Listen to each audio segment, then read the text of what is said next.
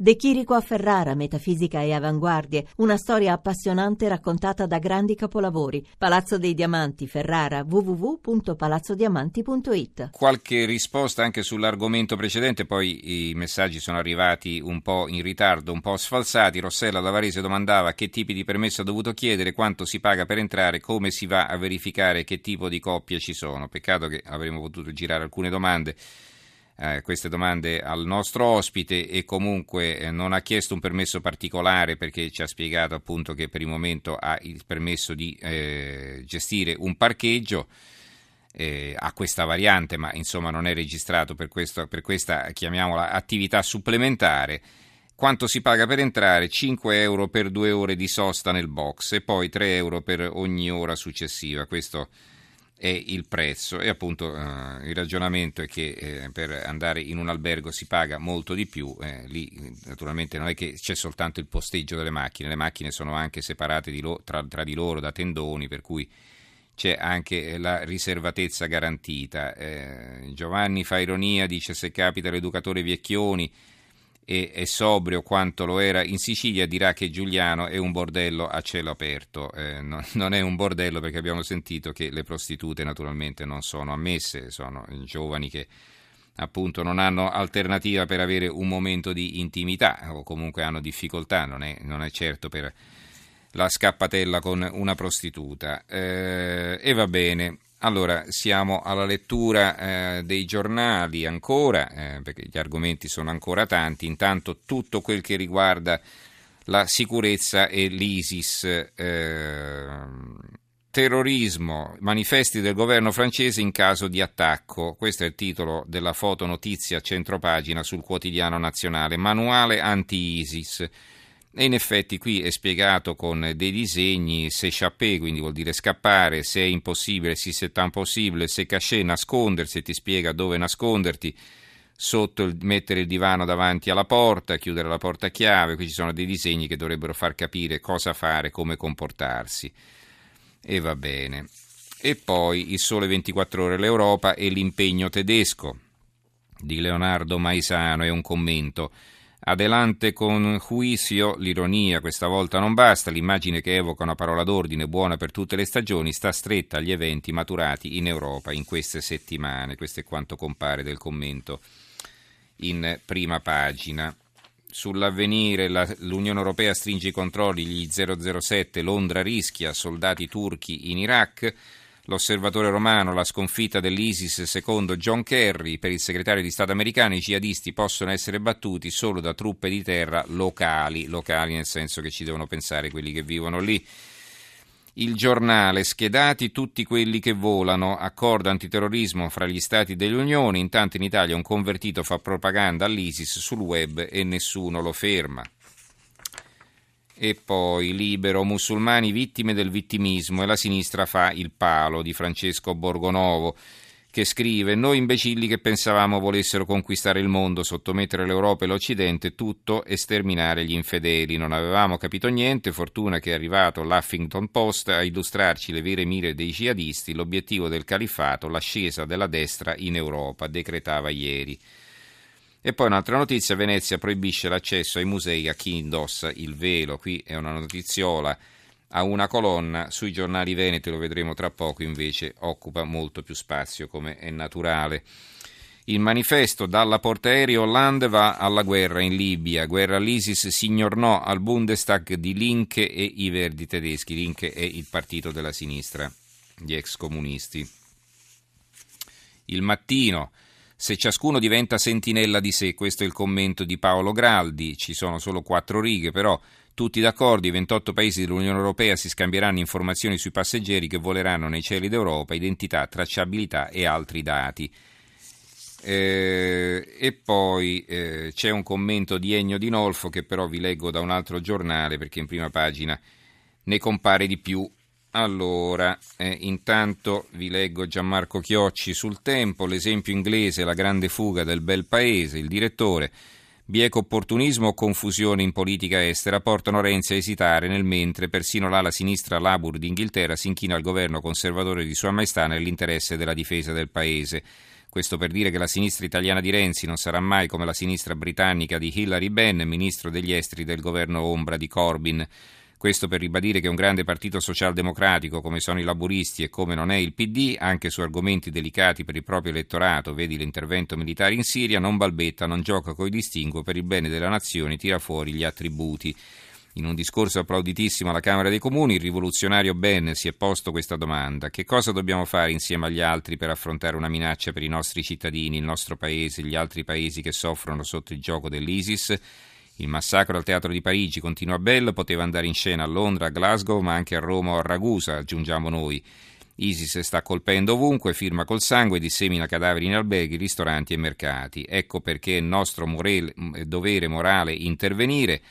Ha detto Ben, siamo parte di una coalizione di 60 paesi che lavorano spalla a spalla per opporsi all'ideologia e alla brutalità di Daesh. E comunque, chiosa Ben, Visto che sappiamo cosa stanno facendo, possiamo davvero tirarci indietro e rifiutarci di agire per, contro, per difenderci contro chi sta pianificando questi attacchi? Possiamo davvero lasciare ad altri la responsabilità di difendere la nostra sicurezza quando la responsabilità è nostra? E se non facciamo nulla, che messaggio invieremo riguardo alla nostra solidarietà verso quei paesi che stanno soffrendo, compreso l'Iraq e la Francia nostra alleata? Queste le parole appunto del ministro del governo ombra della sinistra laburista in eh, Gran Bretagna. Il secolo XIX riapra, riapre il primo locale dopo la strage di Parigi, la Bonne Bière, e quindi si ricomincia a vivere anche lì. Ennio Di Nolfo, vi dicevo il commento che si trovava sul mattino, lo ritroviamo anche sulla Gazzettino di Venezia. L'adesione della Germania alle operazioni contro il califfato islamico, benché limitata nella sua portata tecnica, è un dato di fatto obiettivo e di notevole importanza non solo per il contributo che essa darà alla coalizione, ma anche per le ripercussioni che essa dovrebbe avere sugli altri Stati dell'Unione Europea. È chiaro a questo punto che i principali paesi dell'Unione considerano l'ISIS come un pericolo insidioso per tutti, tale da richiedere una rapida risposta. Viene ora imboccata in maniera credibile l'ipotesi di dare vita a un'azione politica o militare comune, cioè tale da rappresentare non più la volontà dei paesi europei singolarmente colpiti dal terrorismo, ma da ridare respiro alla consapevolezza di una minaccia che sovrasta tutti e che richiede una risposta coordinata. Vi dicevo del titolo sul Gazzettino di Venezia. Venezia burca vietato nei musei, arriva il metal detector all'ingresso e la Gazzetta del Sud, patto dell'Unione Europea, controllo totale sulle liste dei passeggeri, raggiunta l'intesa sulla tracciabilità, pure la Germania in guerra con l'ISIS. E infine eh, la nuova di Venezia di Mestre, nei musei vietati burca e maschere. E eh, siamo ai titoli eh, sugli ultimi argomenti, quelli diciamo in ordine sparso che prendiamo dai vari giornali. Allora intanto cominciamo con il bollettino dei furti che di tanto in tanto facciamo, questa sera particolarmente copioso. Eh, notate bene le testate, sono molto diverse tra loro, non collegate perché ognuna parla del suo territorio e, e tutte quante denunciano lo stesso problema, la recrudescenza dei furti negli appartamenti. Il Corriere dell'Umbria, esasperati dai furti, questo è il titolo di apertura, una foto a centropagina, a Tavernelle di Panicale, i ladri entrano mentre i proprietari sono dentro casa e c'è un altro che ha appeso un eh, lenzuolo fuori dal, dal suo balcone. E, insomma, certo, leggendolo fa ridere perché è scritto in, eh, così, è scritto in dialetto, però eh, insomma capite bene l'esasperazione. Per i futuri ladri, dopo tre furti ho finito tutto, ve piasse in cancro. E insomma, la provincia di Como, Cantù vedono il ladro dal vicino, lanciano l'allarme e lo fanno scappare. La provincia di Lecco, i ladri scappano, la polizia spara, inseguimento in città, un colpo alle gomme ferma l'auto, due arrestati, un terzo è fuggito. La tribuna di Treviso, rapina e botte al McDonald's, bandito armato pesta un commesso, Zaia serve l'esercito.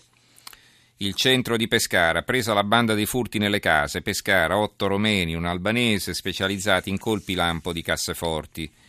La libertà di eh, Piacenza, ci difendiamo dai ladri, a Cassel San Giovanni, in azione i controlli di vicinato. Queste sono tutte aperture, attenzione, quindi non sono articoletti in fondo alla pagina. Ancora furti sulla Gazzetta di Parma, sempre in apertura in tre scuole a San Leonardo, all'asilo Sorelle Ferrari, notte di paura per le suore, nel quartiere Lubiana, razzia in tre appartamenti.